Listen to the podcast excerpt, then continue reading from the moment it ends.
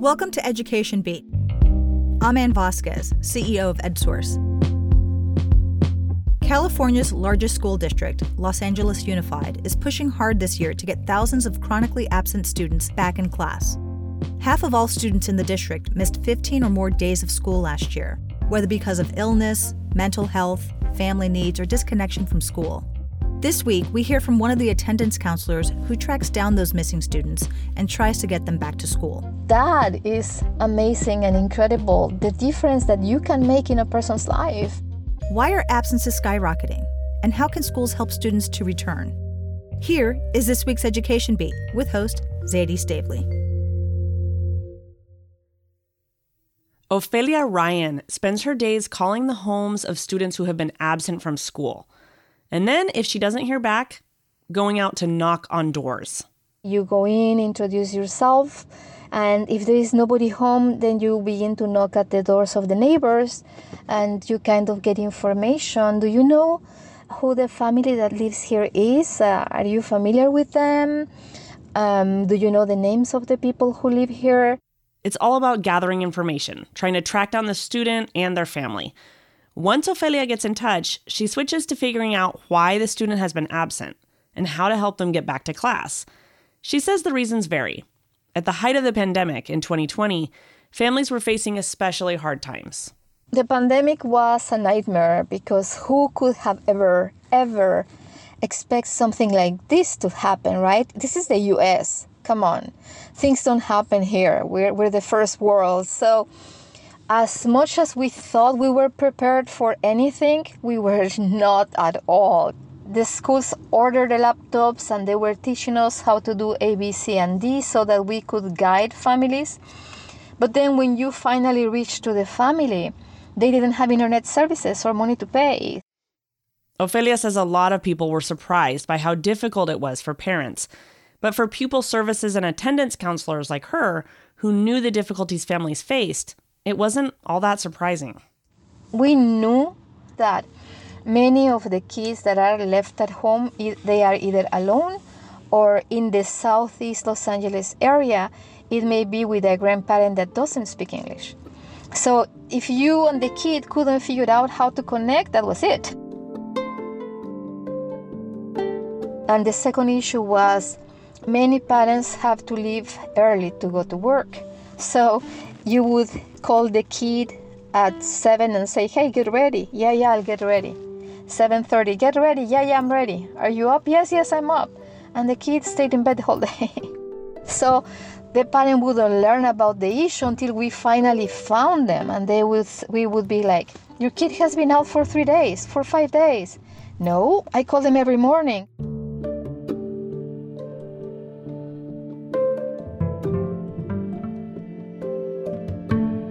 This is Education Beat, getting to the heart of California schools.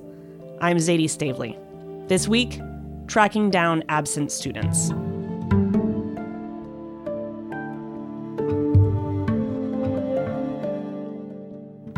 Ophelia says that as the pandemic went on, more and more families were dealing with profound difficulties. Some lost family members to COVID, others lost employment. It was super overwhelming, super draining, because we are also used to speak with a family that is going through mourning or that is going through an issue of someone losing their job. But you get one of these calls every 10 calls.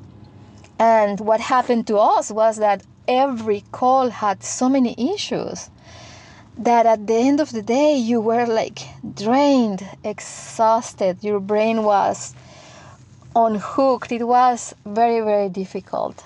Last year, when school started classes in person again, lots of families still didn't want their kids to go back to class, mainly because of fear. I got many parents who told me, nope, we're still having the pandemic, and I know how many kids you have in a classroom, and I know what happens when you go to break breaks. So this is my child, and we're not going, and do whatever you want. And uh, there's nothing you can do when a parent says, I don't feel my child is safe. And if they really don't feel that it's safe, there's nothing you can do. And this school year, the aftermath from the pandemic is still affecting many families. A lot of people lost jobs. uh, people had to move in with family members or had to find another residence. So the consequences of when their basic needs are not met, you have to work a lot of a lot on getting resources to them. That's one of the issues and when there was a death in the family, suddenly the person who was getting the needs met is gone and you are mourning the loss and also facing a financial burden that you knew you were going to face, but you're not capable of taking care of.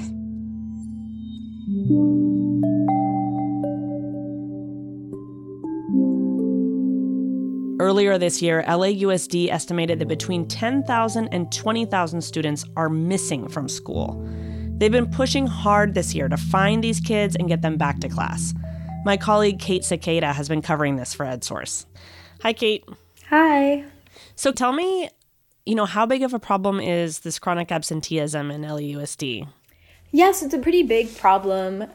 There's been a lot of, you know, students who have kind of dropped off over the course of this time just with everything that's happened. Just looking at last year, you know, around 50% of students had been chronically absent. And of course, that also puts into play people who were gone because they were, were sick with, you know, COVID and everything. And so you have to think about that as well. But if you don't look at those who were absent because of COVID, then the number is still like pretty close to 30% who were chronically absent. So why is there such a big focus on on absenteeism in particular?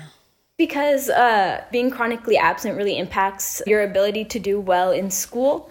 Because when you're not there, you know, you're missing um, crucial lessons and that sort of thing that you kind of have to like go back and catch up. And sometimes it's hard to catch up on things when, you know, the rest of the class is also, you know, progressing. And so it kind of like piles on. And so, you know, that's been a really important thing, especially just with, you know, a lot of progress lost over the last few years, you know, looking at the smarter balance assessment scores and everything too, you know, you can see like that there has been some loss because of COVID. And so by having kids back in person, it'll be easier to address that as well. And does LAUSD, like, how does it compare to other districts in the state in terms of, you know, the effort and then also chronic absenteeism? The chronic absenteeism seems pretty high. Um, but are other districts also doing this kind of effort? Um, there's definitely other districts that are also working on reaching out to students and doing, you know, phone calls, of course, and then also like home visits. I know, for example, Long Beach Unified has taken some of those efforts. So, Kate, early this school year, LA's new superintendent, Alberto Carvalho, went out to knock on doors himself. I know you joined him on one of these visits to homes. Can you share what you saw? Yeah, it was definitely really interesting. Um, we went to a few different homes throughout the district in different areas of LA. You know, one of the families, for example, there is one child in in middle school, and um, his name is Cloud, and he had had a little bit of trouble with just bullying and that sort of thing at school, and a lot of kind of anxiety built up around um, returning to class, and that had made it really difficult. And so um, that had sort of kind of prevented him from going consistently back to school. And so um, this year has been a process, uh, definitely, of adapting back into the rhythm of school and like kind of combating those, you know, discomforts that come with it as well, with, you know, support of their um, attendance counselor, for example, that's kind of set up a plan for him and everything. And then, you know, another student that I had talked to as well, um, his name was Jordi, and he's in high school you know, he had just really gotten out of the habit of going to class. You know, before COVID, he had gone, you know, every day, like part of his regular routine.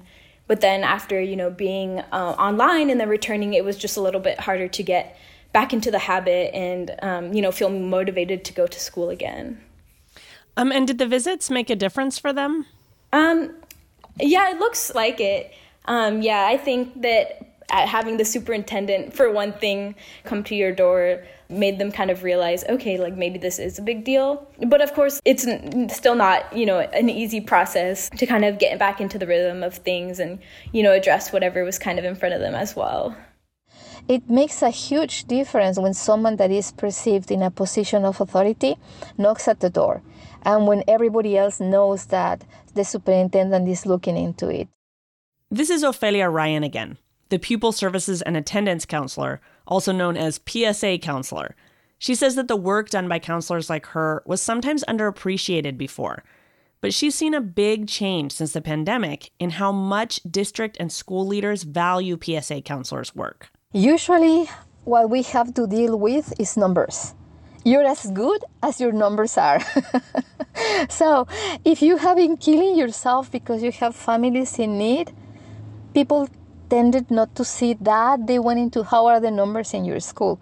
I have a three day PSA counselor and my attendance is not going up. So, what do we want to buy a counselor for? And it was difficult to keep explaining look, this family, that family. So, since the pandemic happened and everybody had to experience so many issues, and many administrators, teachers, and out of the classroom staff had to do outreach and learn what happened with the families, there is a shift. There has been a positive shift into shift into understanding what is important, how much time you spend helping a family. Everybody began to realize what PSA counselors do and how important it is to take care of child welfare and to provide families with the support. So this is the first time in 20 years when we have more demand than people. And it's incredible because to us it's great. Finally, we are going to start looking into providing schools with the support they need. I've been in the district for a little over 20 years. And Superintendent Carvalho is the first superintendent that actually has put so much emphasis on attendance. Ophelia says Carvalho is planning another outreach visit this Friday, November 4th.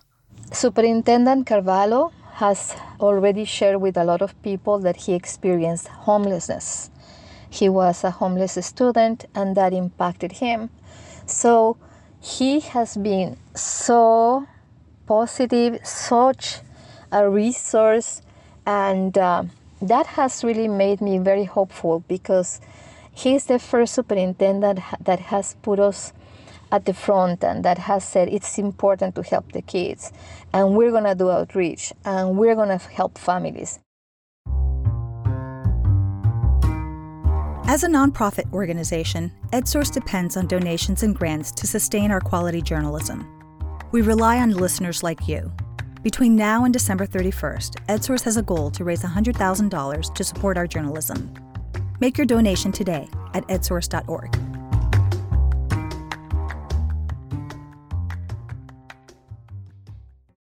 Kate, did anything surprise you while you were reporting this?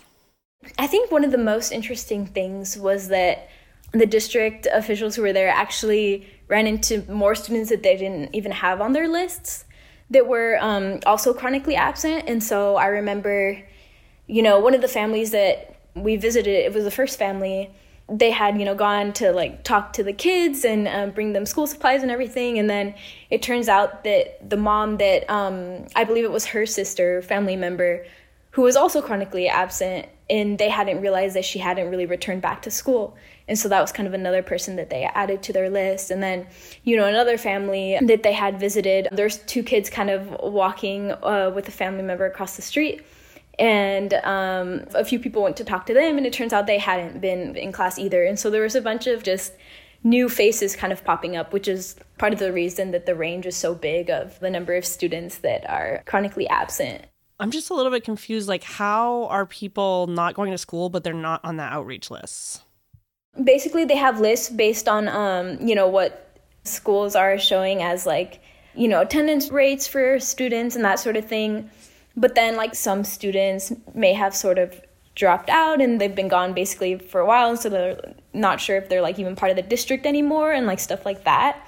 You know, for example, they might have moved and not have told the district. You know, there's been so many visits since then, and like even that day, like across all the local districts there were a lot of home visits and so you know it makes you really think about just the number of students that have been found and probably the number that you know also maybe haven't been reached as well it's unclear yet how much the efforts on the part of the district are paying off.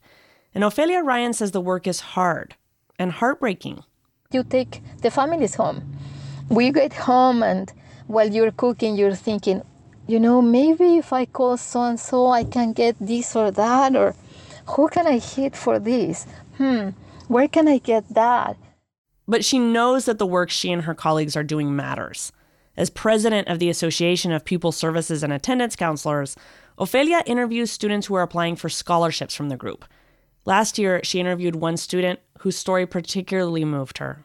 This student had um, come out of the closet and she had to face that reality and her issues. So the PSA counselor provided her with support and referrals for counseling. And then her family was evicted and she had to move with a sister that was far away and they had arguments with the sister. So the sister beat her up and then she had to go homeless. And then she's talking to me during the interview for the scholarship, telling me her story, and then she goes, You know, and finally I got the tokens, so I didn't have to walk for two hours. I just had to walk like for 40 minutes. And you go, like, what? Hold on a second, hold on. You were walking for two hours? And she goes, Yeah.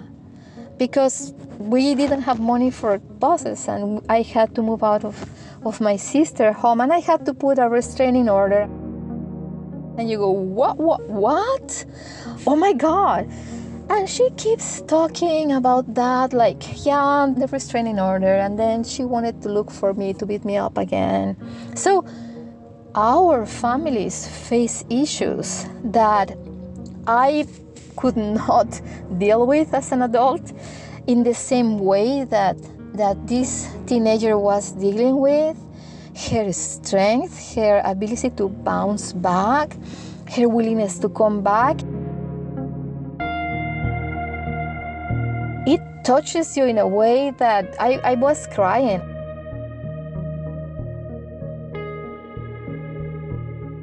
The student also shared how her attendance counselor helped her. And um, suddenly she keeps talking about and me so and so helped me. And i knew that if i needed something i could go and talk to her. So sometimes i didn't want to go to school but i went to see her.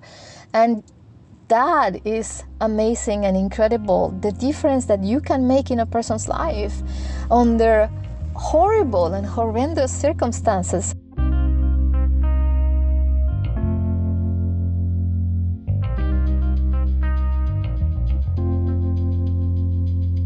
Thank you for listening to this week's episode of Education Beat, getting to the heart of California schools, a production of EdSource.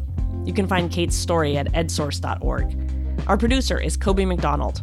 Special thanks to our guests, Ofelia Ryan and Kate Sequeira.